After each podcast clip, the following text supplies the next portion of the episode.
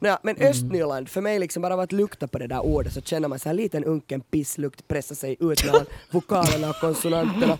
Och jag får en sån bes- obeskrivlig ångest då jag kommer till Borgå och det här hänger ju alltså ihop med min högstadiegymnasiet. Det är inget fel på Borgå.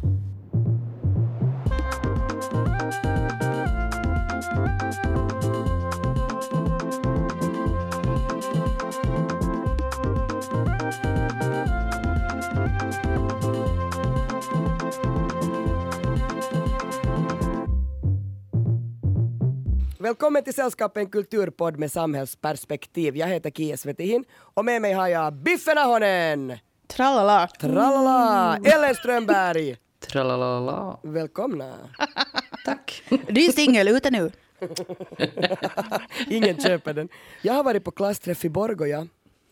Jag är så ledsen för din skull. Mm, ja, jag fick träffas med dem jag gick i högstadiet med för 30 år sedan. Alltså det var inte ens en, en, sån, en sån gymnasieträff, liksom att det skulle ändå vara lite färre år sedan, utan det var på riktigt 30 år sedan jag hade sett de flesta där. Jag kan säga att det var både överrumplande roligt och stötande. Så jag, jag, Ja. jag, liksom, ja, det här har jag funderat på idag. Varför är det så jobbigt med klassfester? Uh, Biffen, vad, har- vad har du tänkt på? Jag har tänkt på Jeffrey Dahmer, som säkert många andra också. Alltså en amerikansk seriemördare. Det är ju Ja. oktober så det är så spooky Ja. season. Men Ellen, vad ska du prata om idag? Eh, jag har faktiskt också tänkt lite på Jeffrey Dahmer, men jag har mest tänkt på hans glasögon, så jag ska prata om glasögon idag. Eh, Det har gått 30 år sedan vi tog våra osäkra och trevande steg in på skolgården till högstadiet. För en del var det ganska skakiga sådana räddhågsna steg och för andra var det sådana klampande in med söndriga farkon och Dr. Martens. Nirvanas Love Bus spelar mentalt i mitt huvud på repeat. På grund av pandemin har den här klassfesten fått skjutas upp nu då ett antal gånger och faktiskt också år. Uh, men nu skulle det sen då äntligen bli av. Och redan från början kan jag säga, alltså för ett par år tillbaka så har jag känt så här stark ångest och en sån här ganska klibbig oro som har lagt sig över mina sinnen när jag har tänkt på den här klassfesten och sen, sen har liksom det skjutits upp och skjutits upp och skjutits upp och, när, sen, och sen bara bestämde vi, eller vi, de som ordnade den, att nu blir det. Och så har det närmat sig det här festdatumet och jag har mått sämre varje vecka. Jag har mått lite sämre och lite sämre. Och flera gånger tänkte jag också så här, men va, alltså man behöver ju inte gå, man kan ju bara skita i det. Um, men sen tänkte jag så här, nej! Att om jag mår så här dåligt av det här, eller mår så här, jag vet inte riktigt hur jag mår, eh, så borde jag väl kanske gå till botten med, med mina tankar och, och, och med mina känslor. Jag vet inte hur ni Ellen och Biffen förhåller er till klassfester. En del utgjuter ett glädjetjut och gör sig direkt färdiga för fest och andra får ångest av att bara tänka på det. Jag, jag är definitivt med i din ångestklubb. Okej, Ja. och hur är det med Ellen?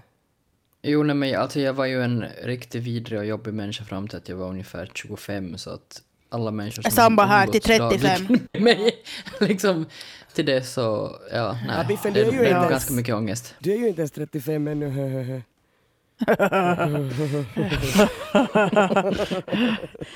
Okej, men så, så ni är inte liksom glada?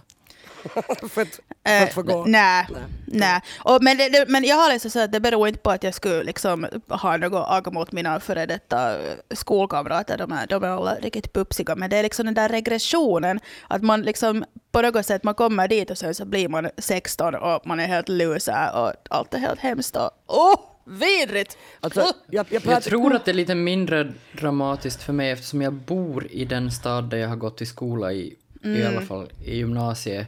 Så, och ganska många av dem jag har gått både i högstadiet och gymnasiet och lågstadiet, men jag bor ju fortfarande kvar här och vi Alltså vi träffas ju inte, men man ser ju folk på ett annat sätt när man bor in Just på det, det. stället där man har växt upp.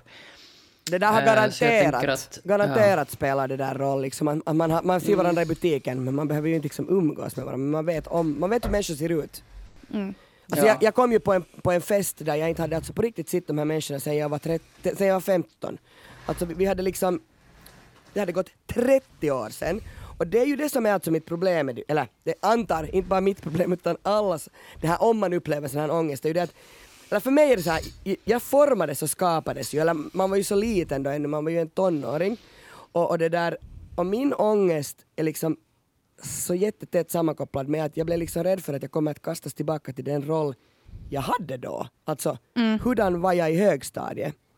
Och, och det där, min mamma, eh, hon var matta fyssa kemmalärare i Strömborgska högstadieskolan i Borgå, alltså den skola jag gick i, under hela sitt yrkesverksamma liv, så alltså väldigt många år. Och så tänkte jag så här, men jag frågade mamma hur hemsk jag var. Och då sa mamma så här, du stod där och rökte och det var jumpatimme. Du var en av dem.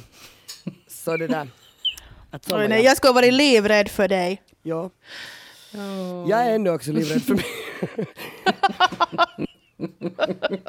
och det har liksom ingen skillnad hur mycket jag har förändrats. Eh, i, idag är jag ju liksom, jag har ett yrkesliv. Jag, är kanske, jag, jag speglar mig ganska långt väl i den jag är yrkesmässigt. Får, jag- får, får, får jag fråga en sak? Hade du en pilotjacka? Det är väl självklart att jag Åh gud, du var, alltså jag skulle, ha varit, jag skulle ha varit fucking livrädd för dig. Du är så... och, och blonderat hår kanske också. Och 501 och seglarskor och liksom riktigt såhär fucking evil. Och sen sådana där tröjor med hål i. Oj, oj, oj, oj, oj, oj.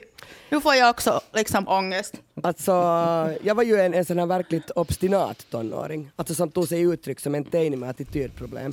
Alltså jag, hade såna, jag är uppvuxen under, under Nirvanas liksom glanstid. Så jag var ju grunge, jag var grunge. Och det där, min all life long soundtrack var hela den här Bleach som jag alltså ännu också anser vara Nirvanas bästa. Det är debu- debutalbumet från 1989. Och min outfit var exakt som du sa. Uh, Biffen så hade jag en svart bomberjacka. Jag hade eh, svarta majhare, inte seglarskor. Mm, ja, Ma- majhare är alltså sådana här landstigningsskor som så här, har såna här stål där på änden, man kan sparka sönder saker, vilket jag också gjorde. Palestinasjal hade jag. Och sen hade jag rött hår som jag hade raka liksom. Alltså jag var helt rakad under till det var liksom bara så här på som en skal. Sen hade jag alltid fast det här under, uppe. undercut. Jag alltså ser ju ännu också ut så här. Det, det är inte, jag har inte ändrat alltså faktiskt utseende så mycket. Så alla kände ju igen mig. Men hörni, jag måste fråga ändå. Den här, den här, vem var du i högstadiefrågan? Alltså vilken hierarki hörde du till? Om vi börjar eh, uh, Biffen med dig, vem var du i högstadiet? Uh, jag var inte liksom opopulär, men jag var inte heller populär. Jag, var så, jag, jag tror att jag var så inne i mitt huvud, jag hade så paha ätstörning att det definierar liksom allt. Och jag vet inte ens vad som egentligen hände runt omkring mig, att jag levde liksom i mitt huvud ganska, ganska långt. Så, så jag, jag tror att jag, jag mådde hemskt dåligt, och, och, och, men det var kanske inte helt så illa som jag själv upplevde det som. Okej. Så ja. Ja. Och, och, och Ellen? Mm, alltså jag var nog ganska... Jag var kanske lite stökig men på ett ganska oskyldigt sätt. Alltså jag har gått till högstadiet i Larsmo och där krävs det kanske inte jättemycket för att sticka ut och vara lite stökig. Men jag hade då palestinasjal och, och eh, mycket kajal och svart hår och, eh, och ibland var det rött och ibland var det lite blont. Mm, och, ja, ja. Alltså nu ska Ehm. jag inte sätta några likhetstecken här mellan oss Ellen, men du påminner, det påminner lite om mig det här nu. Liksom Men jag skulle aldrig ha stått, jag skulle aldrig ha stått och rökt på gympalektionen. Alltså du var så här- inte i du, Du högstadiet. var såhär fake cool. Nej men för att... ja det är där gränsen går. Ja men då var jag kanske lite fake cool. Eh, nej Mm. men för att jag på något sätt... Uh, alltså jag var lite lite stökig men jag hade då... Uh, alltså jag har alltid varit ganska sådär rädd för auktoritet. Jag tror inte att jag skulle våga liksom göra det. Även om jag kanske typ tänkt att jag skulle göra det så skulle jag Mm. nog inte ha vågat.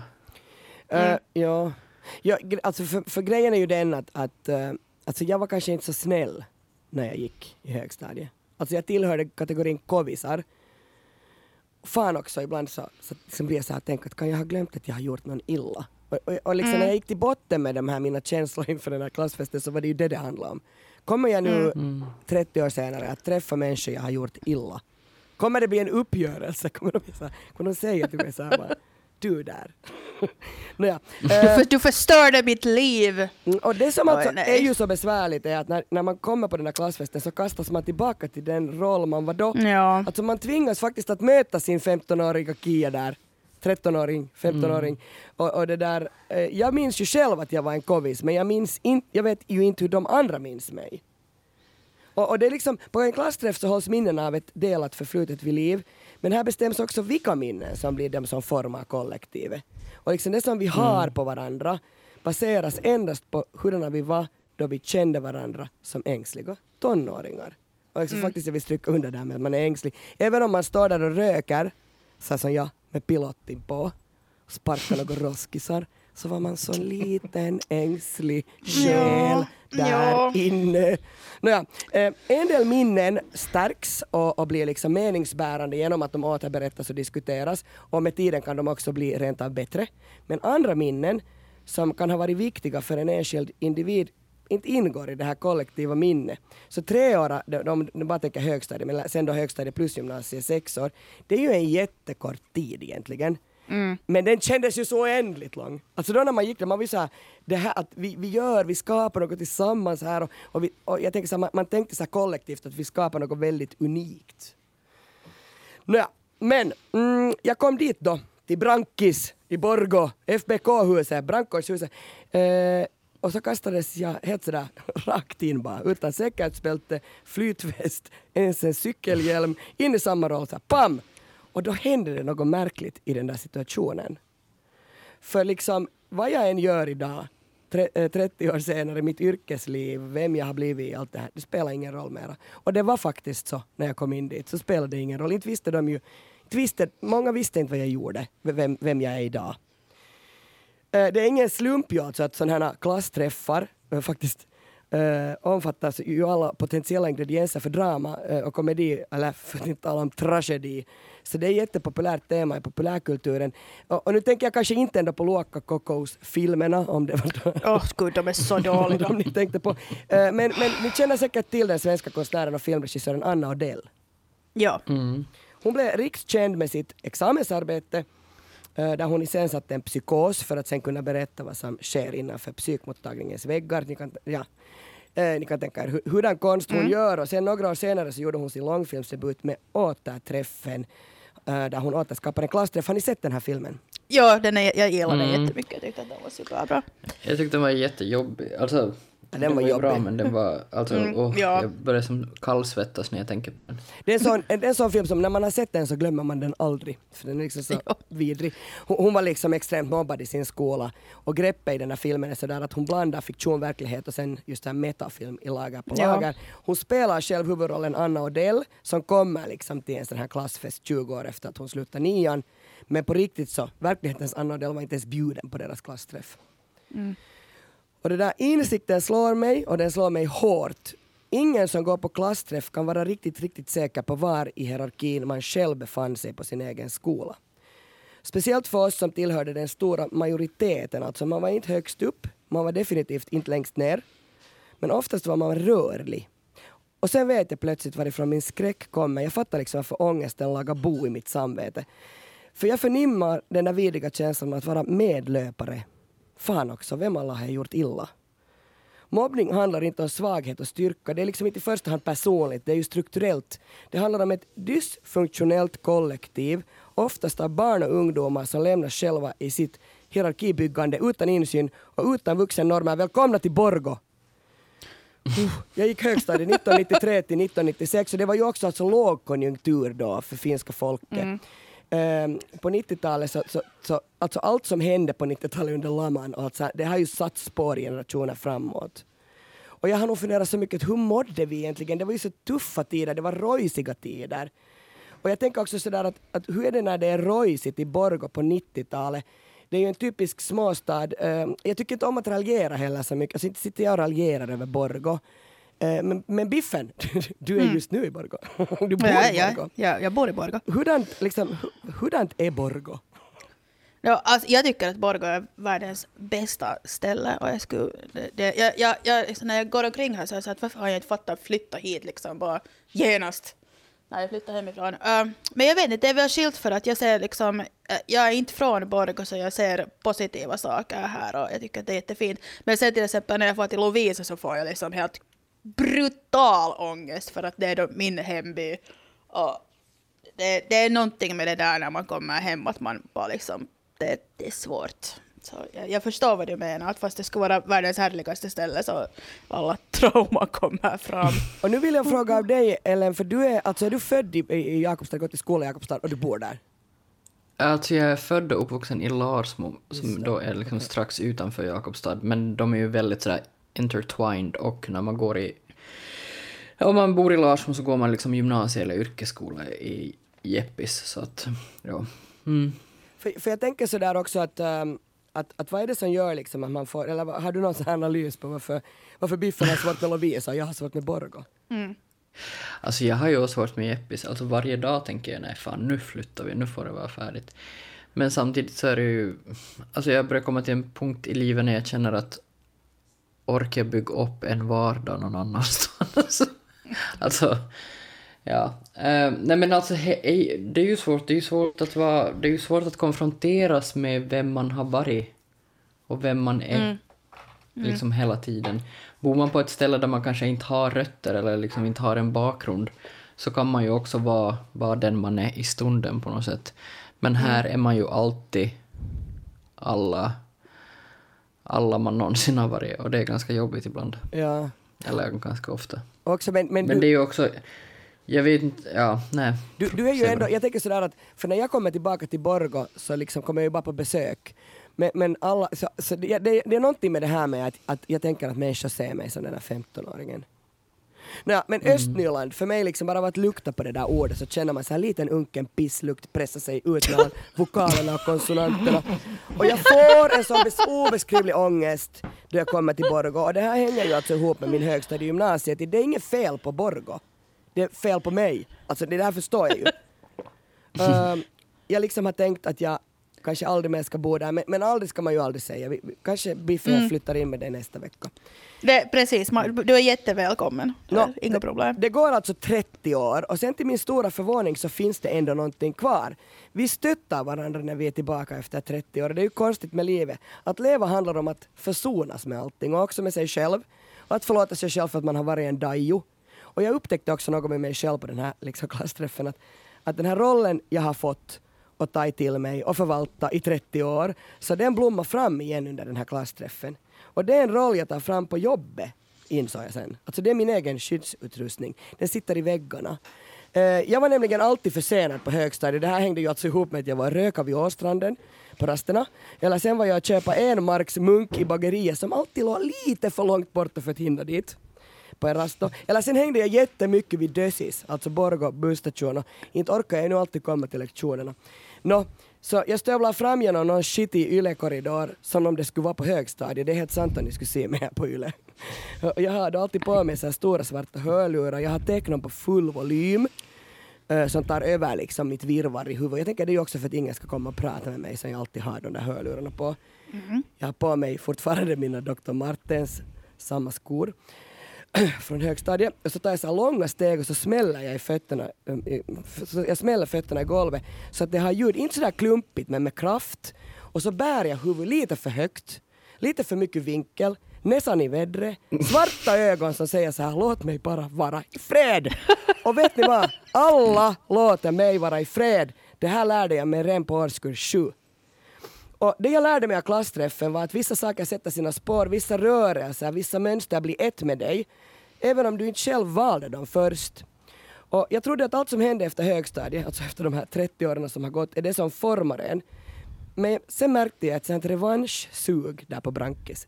Ett sånt revanschsug på mig själv, eller liksom efter ett beteende som funkar 1993 och som tydligen funkar 2022. Jag hade de här rädslorna, jag hade den här oron, den här paniken, den här ångesten. Sen får jag dit. Där fick jag totalt noll insikter. Så vad hände? Nå, jag hade så satans roligt. Alltså jag, Ja, det var så roligt. Jag fattade ingenting.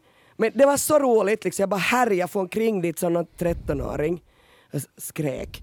Och, och sen kom jag hem. Och sen mina vänner, sen har den här hjärnan fått arbeta på högtryck alltså. Jag har bearbetat och bearbetat, dag som natt.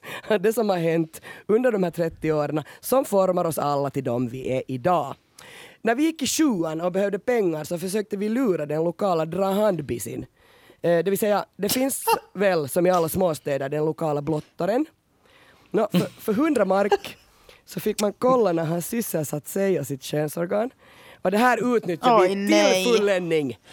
Vi tog Oj, hans nej. pengar och så sprang vi precis just innan han lyckades liksom gräva fram sitt blottade kön.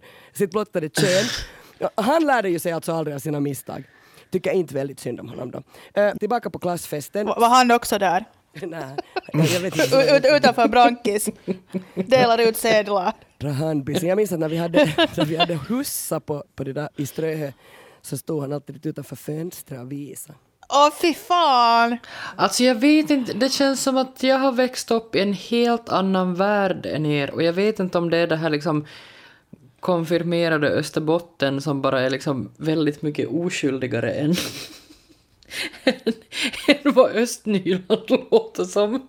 Men, eh, Alltså jag tror men, eller om det är bara en annan tid. Alltså jag gick i högstadiet 2000, 2000 till 2003. Det var ganska rojsigt liksom. Det här när jag säger rojsigt, jag tycker det är så bra ord för att beskriva Borgå. Ja.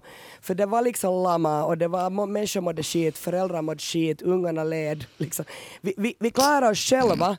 Och, och, det där, och, nu, och nu måste jag berätta för så här, vi är tillbaka nu på klassfesten, okej?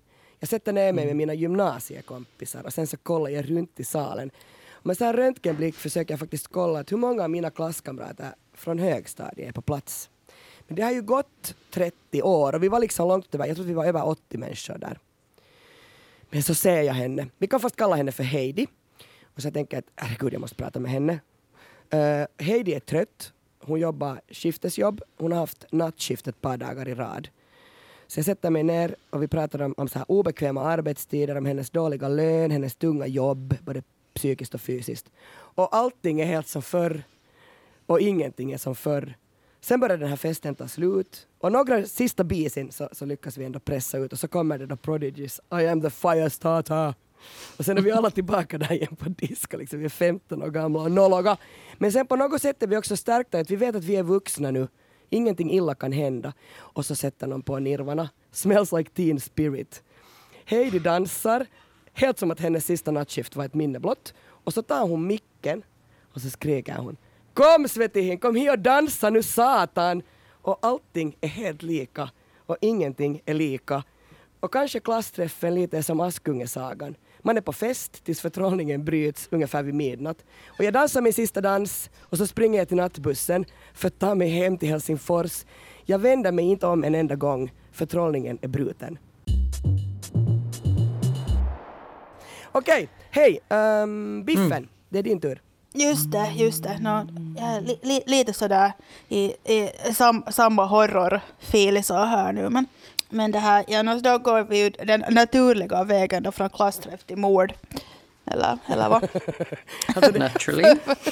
Naturally. faktiskt så sa min mamma när jag var sådär att men kan jag prata om mina klasskamrater i podden? Då sa hon ah, om du vill prata om dina gamla pojkvänner så de flesta har ju redan dött. Oh my god! Wow. Va? Så är det.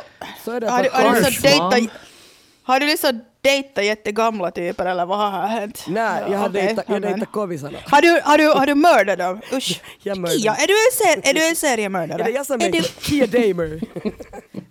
Matt Kia Damer. Precis. Matt Damer. Nej men okej, Oh my god, hemska saker. Det här... men okay. men det är därför som folk då gillar vår podd också, för att det är lite så att de, de vet att det är true crime. No, nej. Uh, men alltså folk älskar mord, true crime är här för att stanna. Det är filmer, det är serier, det är böcker och poddar om, om riktiga mord som fascinerar. Och poddar som My Favorite Murder och Serial är sjukt populära. Och streamingtjänsterna har då naturligtvis hoppat på den här trenden och makabert ska det vara. Kanske de mest kända seriemördarna som finns är Ted Bundy och Jeffrey Dahmer bland annat. Några år sedan så fick vi överdos av Ted Bundy när det kom serier och filmer om honom ur varje strut. I filmen Extremely Wicked, Shockingly Evil and Vile, det är så att kunde inte hitta på något bättre namn, eh, från 2019 så spelar ingen mindre än Zac Efron Ted Bundy som kidnappar unga kvinnor och mördar dem. Och jag tycker liksom att det att Zac Efron är Ted Bundy, det är sådär att Isaac Elliot skulle liksom spela Hitler i en film, det är helt jätteweird, men okej. Eh, Men han gjorde väldigt men- bra. Ja, jag det är helt sant. Det är helt sant. Eh, men nu är det då alltså Jeffreys tur. Inte nu liksom sådär direkt att han har varit frånvarande, för det har gjorts en enorm mängd filmer och dokumentärer och böcker och serier och bla bla bla om honom. Uh, My Friend Dahmer från 2017 är kanske då den som är mest mainstream. Och det är inte så här undra på att han är populär, för att, eh, eller nej, populär och populär, men Jeffrey Dahmer var liksom ett kräk av rang. Och nu får vi då igen se hans historia i Netflix nya serie Monster, The Jeffrey Dahmer Story, som är faktiskt den mest tittade serien i Finland just nu. Har ni kollat den? Kanske? Vet ni, vet ni vem Jeffrey är? Ja. Ja. jag, måste säga att jag, jag, min första liksom, ehm, bekantskap med honom var faktiskt nu när den här den här uh, serien kom, var det förra veckan den kom till Netflix? Ja, och det blev ja. ganska mycket, alltså den har ju fått en del skit. Uh, och därför skulle jag också vilja fråga, när du sa Biffen att, att det här true crime är här för att stanna, så jag har ju liksom i, i tio år önskat att det skulle försvinna. Varför, är, Jag- varför jag- för- försvinner det jag, inte? jag, jag, kommer till det här. Jag kommer till det här. Jag, tror också att det kommer att försvinna. Eh, men I will get to it. Yes. Eh, men det här, ja, så Jeffrey Dahmer han föddes 1960 i Milwaukee, Wisconsin till en frånvarande känslokal pappa och en mamma med mentala problem och självdestruktivt sinne. Och lilla Jeff han har inga vänner, han blir mobbad i skolan, han känner sig utanför, han vill inte säkert heller gå på klassträff. Uh, han, han brottas med sin sexuella identitet eftersom samhället då var inställt på att det är fel att vara gay och han har ett massivt alkoholproblem. Och sen när Jeffrey äntligen grips av polisen för hans offer lyckas fly och ropa på hjälp så kommer det fram att Jeffrey har mördat 17 personer och dessutom ätit upp delar av dem. Och, ja, det, är så värre, äckligt. det är Um, värre än Kia i högstadiet. det är alltså verkligen det. Och sen Evan Peters som är känd från bland annat American Horror Story-serien som är helt superbra. Han spelar Jeffrey Dahmer och det är liksom inget illa där men han spelar även 17-åriga high school chef och liksom 20-åriga chef och Evan Peters är faktiskt 35. Och han ser ut som 35. Och det blir liksom lite weirdo-vibes med en medelålders snubbe som går i skolan. Och, och liksom det fungerar inte i Beverly Hills 90210 och det fungerar inte nu. Så även om ämnet är liksom vidrigt så blir det liksom lite komiskt för att det är så underligt med någon som är liksom clearly jättegammal som går omkring och låtsas att han är, han är en high school kid. Så den här serien känns liksom som någon så här upp och ner coming of age-drama. Som någon som är väldigt ensam och, och hans självupptagna föräldrar de fattar ingenting. Då tycker jag bara att det är så gulligt att Chef dissekerar djur i garaget och hans mamma blir till och med sur för att Chef har aldrig bett henne att delta i hans hobby. Det är helt weird. Uh, och sen Chefs pappa sticker när han är 17. Och sen när han kommer och hälsar på med sin nya fru så kommer det fram att Chefs mamma har tagit hans lillebror och också bara stuckit. Och hon har lämnat Chef helt ensam i huset i tre månader, under vilken tid han har begått sitt första mord. Återkommande tema här är då att vad är det som luktar? Men ingen fattar någonting. Jag, jag funderar liksom att om, om jag som 17-åring tema i mitt liv. Ja, ja om, om jag som 17-åring skulle sådär i misstag ha mördat någon och grävt ner kroppen i trädgården så skulle det nog liksom inte ha tagit sådär hemskt länge för mina föräldrar att vara liksom sådär att, att wait a minute, att nu, nu, nu är här något rutigt. Eh, och, och, och, och, chef, och chef försöker berätta att han mår inte så bra.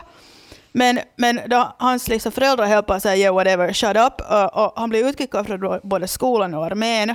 Han blev utkickad från armén för att han, liksom, han, han drog av typer där och tafsade på dem. Och liksom så här gross. Uh, Alltså förlåt att jag och- och- skrattar. och- Alltså jag vet, det, det är helt hemskt. Och, och hans pappa är då liksom så att "Nå, men vi skickar dig till, till farmor, att du får, du får bo där, att, att, att, att, vi skickar dig dit. Och så är farmor är sådär att, att, att chef, det blir nog bra vet du, bara du hittar en flickvän och börjar gå i kyrkan vet du, så sen är alla dina problem lösta. Och man säger uh, no. Really? Uh, really? Och, och chef han försöker dejta men det går liksom inte sådär hemskt bra för att han, hans social skills är liksom helt skit. Och har varit liksom Ted Bundy var jättesnygg och extremt karismatisk. Det sägs ju att hans snygga utseende var det som fick kvinnor att lita på honom och hoppa in i hans bil utan att ifrågasätta något. Så det är så pretty privilege. Så Jeff, Jeff han har inte riktigt samma charm. Alla tycker att han är sjukt konstig. Eh, och han måste locka sina dejter hem till sig med löfte om pengar eller droger. Det är också lite så att eh, det är inte så bra. Så jag tänkte att vi ska ta en titt på Chefs datingstrategier och så kan vi lite diskutera att vad var det som gick snett, vad ska kunna göras bättre, har vi själv varit med om något liknande? Så vi ska ta lite en titt på det här hur, hur Chef då liksom manövrerar sig i, i kärlekslivet. Och nu, nu, nu vill jag att ni ska låtsas att ni är på dejt med någon. Liksom. Nu tar vi ett sånt social experiment och sen något av följande händer. Yes. Och vi, börj vi börjar då med yttre attributer. Hen har kantiga glasögon med guldbågar. Oh! Det är liksom en sån major red flag. Alla psykopater och kvinnor som gift sig rikt i Stockholm har såna här glasögon. Och side note, Jeffrey Dahmers glasögon såldes på auktion på 150 000 dollar. Så det, det är liksom, hur reagerar ni om ni går på dejt och någon har såna här glasögon? Eh, Förstår ni att ni ska springa iväg? Jag tänkte säga, jag kan skicka en bild av Per som jag är gift med och hans glasögon så får du se hur jag reagerar. Mm, och jag kan ju alltså Ellen och Biffen berätta att jag har såna glasögon, men är det, jag som är Jeffrey? Jag har ju fan såna Det är du, själv också det är du. jag. Du och jag, Ellen, du och jag. Okej, jag, jag, tänk, jag, jag vågar inte komma på bokmässan mer. Um, Okej. Mm. Nåja, okej, det är kanske om det är andra människor. Uh, sen, hen arbetar på en slakteriaffär och han är verkligen entusiastisk över sitt jobb. Är ni liksom så att yeah, gratis korv? Mm.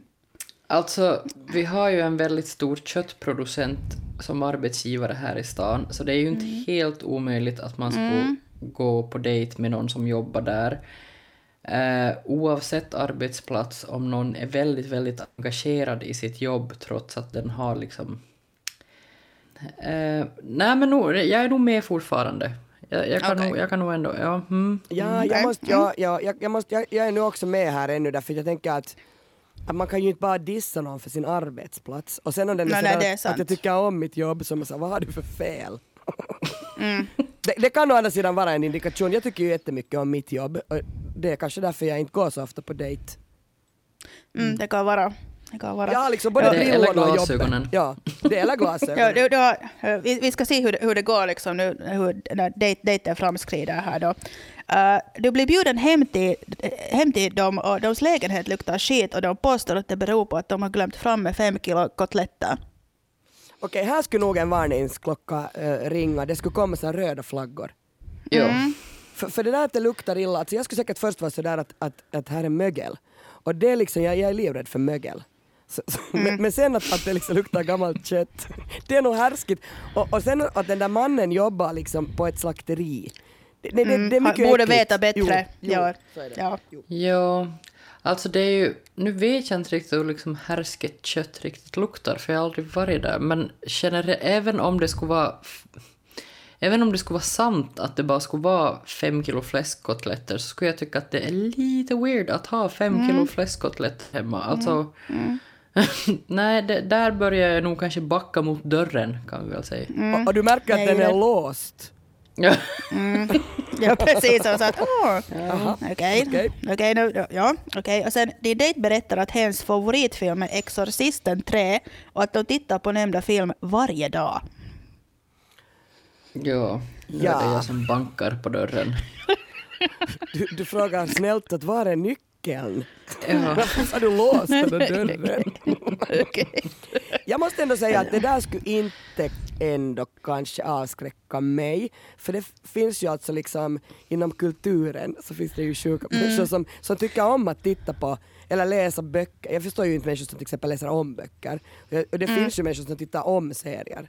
Eller, eller, eller då, okej, Exorcisten 3. Mm, mm, lite Jo, flagga. alltså jag både tittar och läser gärna om saker jag gillar, eller sådär mest av liksom sådär, nu vill jag mest ha sällskap eller så. Men, eh, men inte varje dag och inte Exorcisten 3, alltså det är väl det. Alltså redan skulle det Ja. ha varit Exorcisten 1 så kanske jag ska kunna på något sätt exakt. förstå det. Men, eh, Jag håller helt med dig. Det där, det där liksom klirrar i mitt öra också, att varför just Exorcisten 3, att varför inte ettan som är på riktigt bra, för att liksom trean är ju inte liksom något vidare bra, men no, is weird. Okej, så ja, det, det, där är man lite så här att, eh, inte så bra. Uh, hans, han, man pratar ju om kanske om sina ex, eller berättar om vem han har dejtat, och då, då, hennes ex är en skyltdocka. Och här har då att om mormor och farmor inte skulle ha snokat i chefs rum och slängt hans skyltdocka så skulle chef kanske ha blivit en pionjär inom sexdocksindustrin istället för seriemördare. Så det är ju lite... That, that, that, was a missed opportunity så att säga. Alltså, Okej, och sen hen tänder på inälvor. Ja, alltså det är äckligt. Det, där, där, där drar jag nog gränsen nu alltså. Det, nu, nu öppnar jag också dörren åt Ellen. ja. För det är jag som är damer. Sen, här, här frågar dig om du vill komma hem till dem och dissekera en griskulting.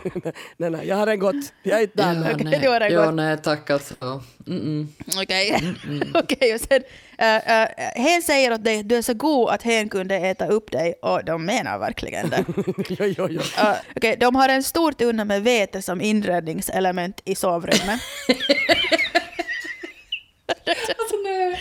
Ja, nej, nej. Eh, Med det är vete. det, det, ja, det är för det senaste från liksom- H&M Home. Då är jag ändå uppväxt i ett hushåll med en jägare i familjen, så att liksom att koka en älgskalle på gården är liksom en ganska normal höstgrej att göra. Men just den här tunnan med vete, där, där det, det är en viss nyansskillnad som jag inte är bekväm med. Ja, ja där, där, där, ja, okej. Okay. Uh, och sen Hen vill kramas och mysa jättelänge, de facto så länge att han drog av dig så att du inte kan fly medan han gosar med dig. Och sen fattar du varför Hen har en tunna i sitt sovrum. Men, men då är det ju för sent. Biffen är sent än. Ja, och sen, ja, ja, och sen, ja, och sen, sen när, när du vill gå hem blir Hen ledsen och slår dig i huvudet och du dör. Och då är dejten slut. Uh, för din del åtminstone. Så, ja, så, så det här var liksom då Chefs sådana sådana uh, ja, inte så hemskt bra taktiker. För att han hade då tydligen att han, han var jätterädd för att folk skulle lämna honom för att hans föräldrar hade varit så pissiga mot honom. Så då var han sådär, när folk ville gå hem så, så dödade han dem bara istället. Och sådär att, att, att jag äter upp dig så att jag kan för evigt vara med dig. Weird. Hörni, men, men är inte det så här nu att, att det var ju inte hans fel utan det var hans föräldrars? Det är nej, det där tycker jag är bullshit. Alltså, jag menar... nej, nej, alltså han, han har ju en bror som lever tydligen ett helt normalt och, och liksom framgångsrikt liv som visserligen har bytt sitt namn. Men, det här, ja, det, men alltså han blev diagnostiserad med bipolär och schizofreni och liksom ljud, ja, typ sam, allt som Kanye har så hade han också. Men, men alltså det är ju liksom det som gör Jeffrey Dahmers historia ännu sorgligare är att hans granne Glenda Cleveland, hon hade sett ett av Chefs offer, hon hade kontaktat polisen och de bara dissade henne och, och var sådär nej inte här något. Och det gjordes en massa andra fel. Om polisen skulle ha varit bättre så skulle de ha faktiskt fått fast chef redan efter sitt första mord och 16 människor skulle ha liksom håll i livet. Eh, men nu kommer jag till det här att håller true crime på att gå överstyr? Är det okej okay att göra underhållning av riktigt lidande? Och blir kändiskåta dårar inspirerade att göra hemska saker så att de också ska få en Netflix-serie? Och jag har ju alltså älskat true crime i åratal, men i början av året så blev jag själv vittne till ett våldsbrott och det var otroligt hemskt. Och jag skäms att med det att först då fattade jag att true crime är ju precis det som namnet säger, det är riktiga brott.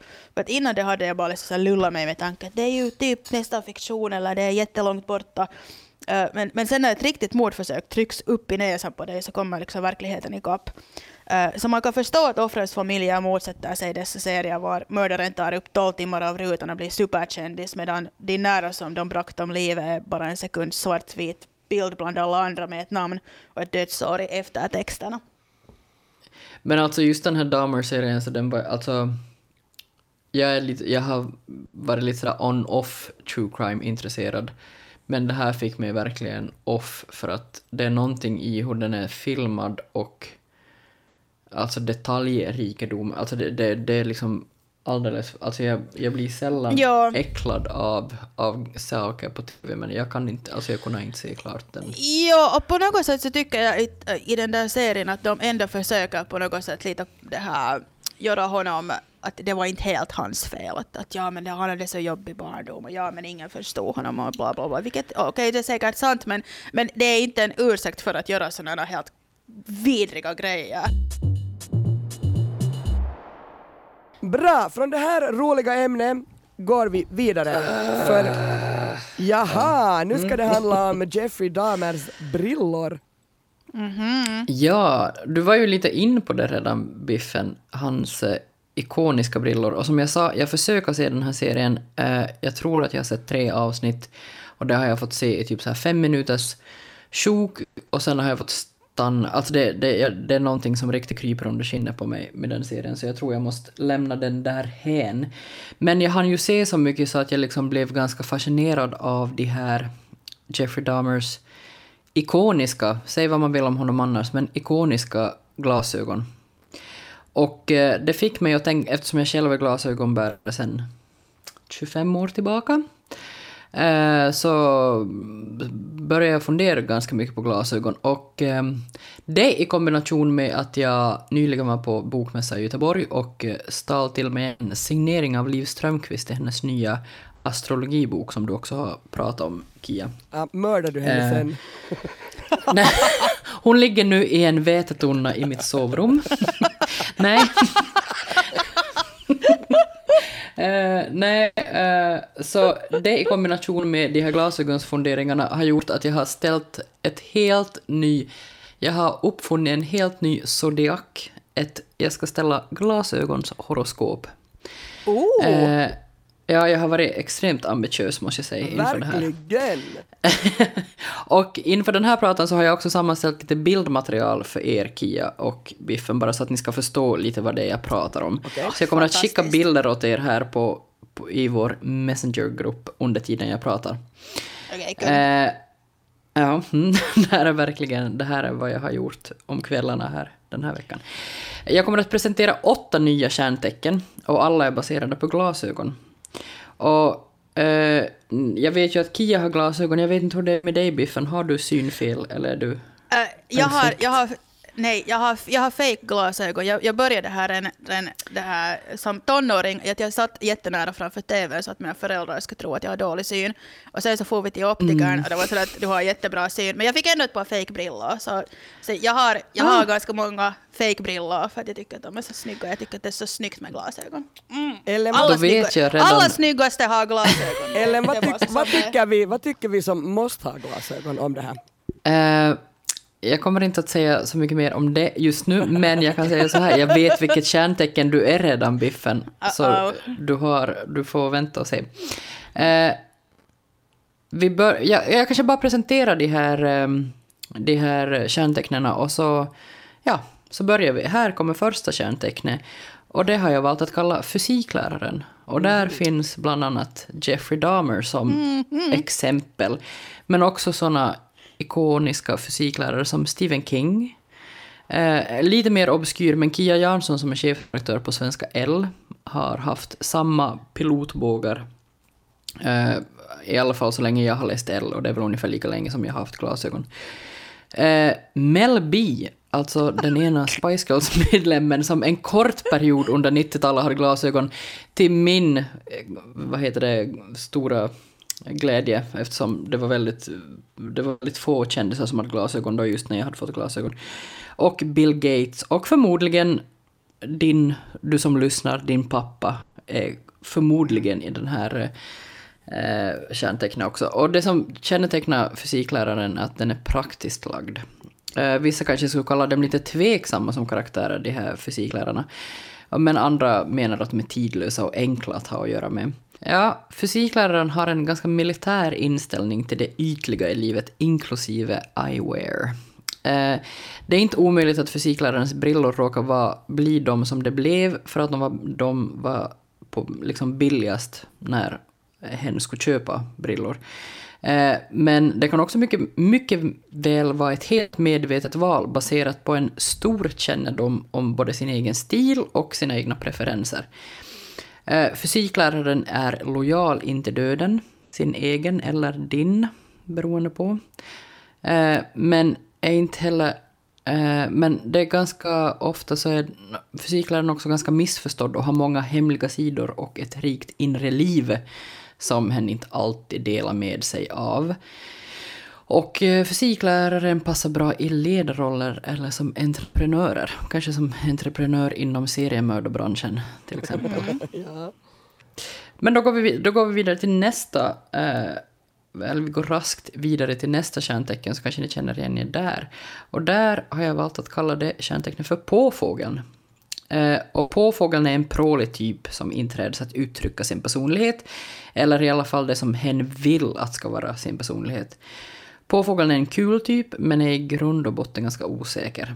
Och den har i alla fall förstått det onödiga i att försöka dölja eller fighta sitt synfel. Att ska man ha glasögon så kan man lika gärna bara omfamna det och se sina glasögon som ännu en chans att uttrycka sig själv. Och eh, beskriver påfågeln sig själv som sprallig i sin Tinder-biografi. Mycket möjligt. ja, mycket möjligt. Ja. Ja, Camilla kan- Läckberg säger här. Ja, alltså Kan- hennes brillor är ganska, ganska ja, Fula. vad ska man nu Fula. kan påfågeln bli lite lätt irriterande i sin ständiga jakt på rampljus. Det kan också mycket väl hända. Eh, Och oavsett hur länge du orkar med en påfågel så har du i alla fall en mycket romantisk partner. Du kan förbereda på dig på till exempel sån här eventfrieri. Ni vet såna här när folk spelar in filmer, så här trailers på bio och så friar de på bio till sin partner och så. Och exempel på påfåglar, ni nämnde redan Camilla Läckberg som ni såg där, men också lite snyggare varianter, får vi väl ändå säga. Inget illa menat om Camilla Läckbergs övriga utseende med de där glasögonen är faktiskt horribla. Ja, ni kan åh. googla det, ni som inte ser Ja, det de är här. men- säkert jät- jättedyra också, men det här... Alltså, det är Säkert. så här stora svarta, stora svarta brillor med någon sån här silverfärgad tiger på ena brillan. Ja. Det, är- det är säkert någon Swarovski-tiger. Säkert. Men det finns ju också sådana exempel som Iris Apfel till exempel. Hon är ju väldigt känd för sina glasögon och hon är otroligt snygg i dem också. Och förstås Elton John. Och eh, Dame Edna, den här gamla dragqueenen från Australien visst. Och också Oprah. Man, alltså Oprah, när jag försöker hitta bilder på Oprah med glasögon så finns det Alltså Oprah verkar ha lika många glasögonbågar som det finns bilder av Oprah i glasögon. Eh, och många av dem är ganska sådär expressiva. Så det blev jag ganska glad över, för att jag tycker ändå att påfågeln är en, eh, ett kärntecken som vi kan inspireras lite av vi andra lite mer tråkiga glasögonbärare. Eh, Absolut. vi har sex kärntecken ännu, så vi går snabbt vidare till kärntecknet utropstecknet, har jag kallat dem. Och här har vi kända exempel som Malcolm X, uh, Marcy Martin, alltså hon som spelar den lilla systern i Blackish, den här sitcomen som finns på Disney+. Plus tror jag. Eh, Ali Wong som är komiker och skådespelare. Eh, Ebba Witt-Brattström, ett lite närmare exempel. Ett ännu närmare exempel kanske är Kekkonen. Eh, utropstecknet, så med den skämtar man inte ostraffat. Hen är en seriös typ och har the glasses to prove it. Det är ingen Indeed, vits att försöka säga emot utropstecknet för hen har ändå alltid rätt. Även när hen har fel.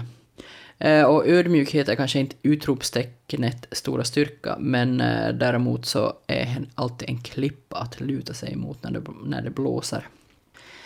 Och eh, utropstecknen ger aldrig upp och har drivkraften och ambitionen att ta över hela världen. Och kan mycket väl göra det. Hur många fiender hen än må få på vägen. Men när glasögonen glider av och du ser in i, i utropstecknets rena blick märker du att kanterna inte är så hårda trots allt. För bakom de här bågarna bor ofta ett stort hjärta som kommer till sin rätt när hen får jobba med till exempel humanitära frågor. Ja. Känner ni er som Alltså- utropstecken? Alltså, jag, jag ser ju mina egna fejkbrillor här nu på Malcolm X. Jag har ett par Ray-Ban Club Masters. Vet du att jag tror att dina fejkbrillor, jag trodde att de skulle komma här i nästa kärntecken som jag har Ja. valt att kalla Men för jag, jag, har, jag, har, jag har flera fejkbrillor. Så. Nå men då så. Men- men jag tror jag- nämligen är- kanske... Eller, eller Ja. är jag ett utropstecken? Mm, du kan vara ett utropstecken, men du kan också vara... Vi kommer till dig senare, tror jag. Om jag skulle få ställa era horoskop, så det här är helt baserat på nästan ingenting, så skulle jag säga då att Biffen, att du är en läcker bit tillsammans med sådana kända exempel som Mia Khalifa, som alltså är före detta porrskådespelare och numera typ Oj, tack. influencer och tiktokare. Men också alltså Stålmannen, alltså out of Stålmannen Clark Kent, Mm. eh, Zoe Deschanel och, eh, och men också vad heter det, Cary Grant i How to kill a Mockingbird. Mm, Eh, när han spelar Atticus Finch, den här. Det, här- det här stämmer ja, väldigt bra, för jag har också ett par uh, Ray-Ban Wayfarers fake glasögon. Mm. Just Mia Khalifa är ganska intressant för att hon har alltså auktionerat ut sina de här glasögonen som tydligen då, jag är inte helt bekant med hennes karriär måste jag säga, men de här glasögonen är då på något sätt ikoniska för någon roll inom citationstecken hon har spelat i sin tidigare karriär som porrskådis. Och hon har alltså auktionerat ut de glasögonen för, eh, för välgörenhet. Och det är tydligen liksom hennes trademark har jag fått lära mig. Men nu eftersom det kändes, jag satt på ett café när jag researchade det här så orkar jag inte börja googla desto mer om henne för jag var lite rädd för vad som skulle komma upp. Men det där får man, eh, ja, sen någon gång när jag är ensam kanske så vågar jag göra det men... Men på men... egen lä- risk. Ja, precis. Läckerbiten då, så den, eh, den är inte det är inte ett helt ovanligt kärntecken och det är också zodiakens primadonna. Mm. Läckerbiten har fått många fördelar i livet tack vare sin charm och sitt fördelaktiga yttre. Och det kan lätt göra att läckerbiten blir lite så här smådum och nonchalant som man kanske blir när man kommer lätt genom livet. Ehm, men Läckebiten vill ju bara bli tagen på allvar och inget säger ju allvar mer än ett par välplacerade bågar på näsroten. Fönsterglas eller ej. Och det är därför jag tänkte att hmm, är det här vi hittar dig Biffen? Ja. Eh, Läckebiten gör sig bra i vårdyrken för att det, de är alltid väldigt snälla. Jag skulle säga att de är den snällaste eh, kärntecknen. Eh, kanske som reseledare, för de är också väldigt roliga. Eller inom reklambranschen. Eh, och din bästa dejt i livet är förmodligen med en läckebit. Din värsta dejt är förmodligen med en fysiklärare, men det är kanske självskrivet. ja, ja, ja, det var inte, inte svårt. Eh, och Läckebiten må tro att man kan köpa intellekt på Specsavers, men hen är också den roligaste personen på en fest, och inte bara för att hen är så snygg.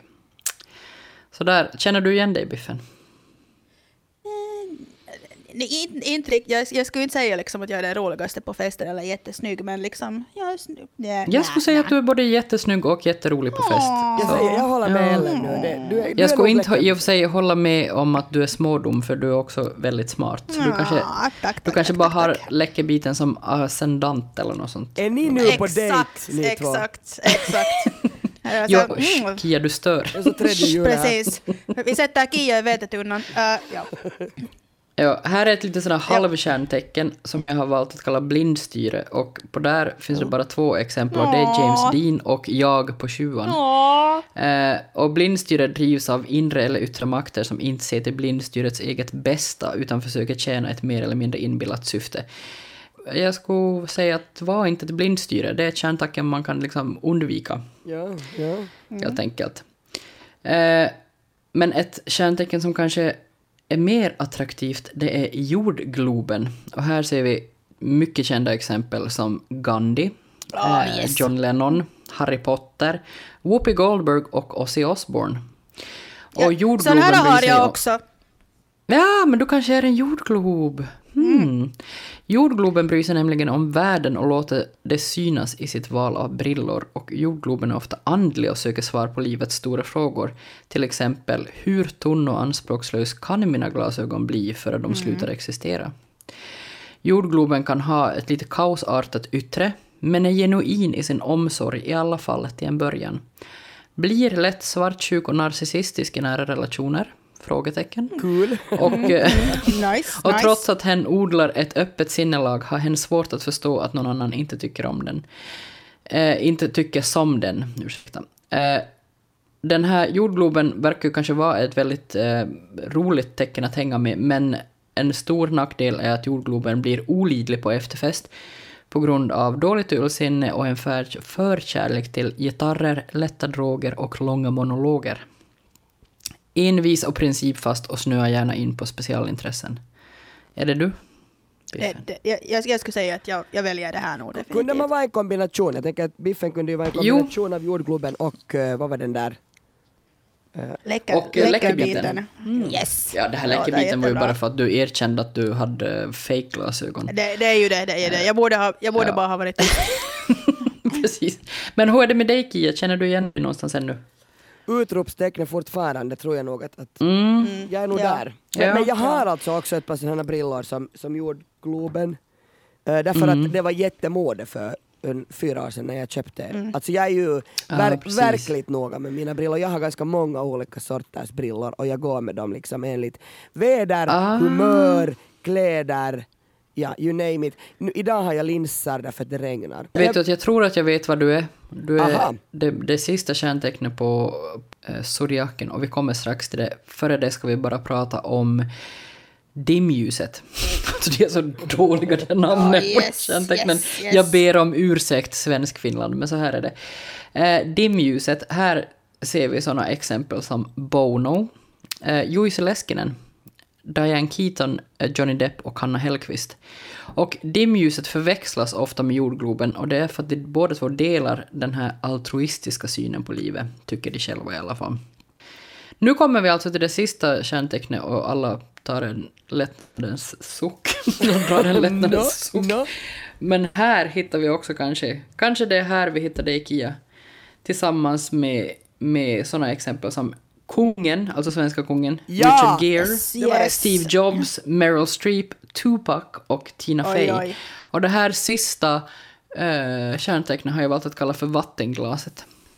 Det här är nog alltså det vatten- kovigaste gänget hittills. Speciellt Ja. kungen, han är nog kvar här. Kungen och Kia. Eh, vattenglasen är alltså zodiakens högsta väsen. Eh, vattenglas är svår att få grepp om och ombytlig och diplomatisk. En viss opålitlighet och ängslighet är baksidan av vattenglasets behagliga personlighet dock. Det är jag, det är Eh, jag, me- det är jag! Ja, medelklassens diskreta ch- charm ain't got nothing on ett vattenglas. Uh, hen väger både sina ord och sina brillor på guldvåg. Aldrig för mycket, aldrig för lite, utan som svenskarna skulle säga lagom. Eh, för de nära vännerna och partners kan dock vattenglasen visa sina neuroser och de är inte få. Hade Bergman-filmer haft glasögon hade Bergman-filmer varit vattenglas. Eh, vattenglas fungerar i de flesta yrken, men helst, in, helst inte i någon större ansvarsposition. Sorry kungen, men han har väl också ganska motvilligt tagit sin krona. Eh, för då riskerar de här smakfulla glasögonen imma igen av prestationsångest. Är det du, Kia? Alltså jag vet inte, det, det kan, men kan man, vara, man kan väl vara lite av alla. Eller så jag tänker så här, jag är kanske utropstecknet blandat med vattenglaset. Ja, det, jag tror inte att det är en helt o, ovanlig kombination det heller. Eh, jag har ju då varit ett blindstyre som ni Ja. fick höra om. Men eh, jag vet inte riktigt var jag är idag. Jag tror att jag, alltså, jag ska snart byta glasögon för mina är för svaga och jag, jag tror att jag riskerar att falla i påfågelfällan. Just det. Just nu är jag kanske lite av en fysiklärare, är jag rädd. Hur är det med Forever dig, äh, Biffen då? Sitter du nu med dina fake-brillor på? Nej, nej inte, inte hemma när ingen ser mig så behöver jag inte liksom ha dem. Huh. Du, du ska, jag ska förakta dig om du ska ha sagt att du sitter också nu med dem på. Ja, men hörni, kära lyssnare, vill ni, vill ni veta ert, eh, vad ska man kalla det, glasögontecken? Kontakta Ja. Madame Ellen. Precis. Hej, tusen tack till Biffen Ahonen. Tack Kia. Tusen tack till Ellen Strömberg. Tack, tack, tack. Det här är Sällskapet, vi säger hej då. Hej då! Hej då!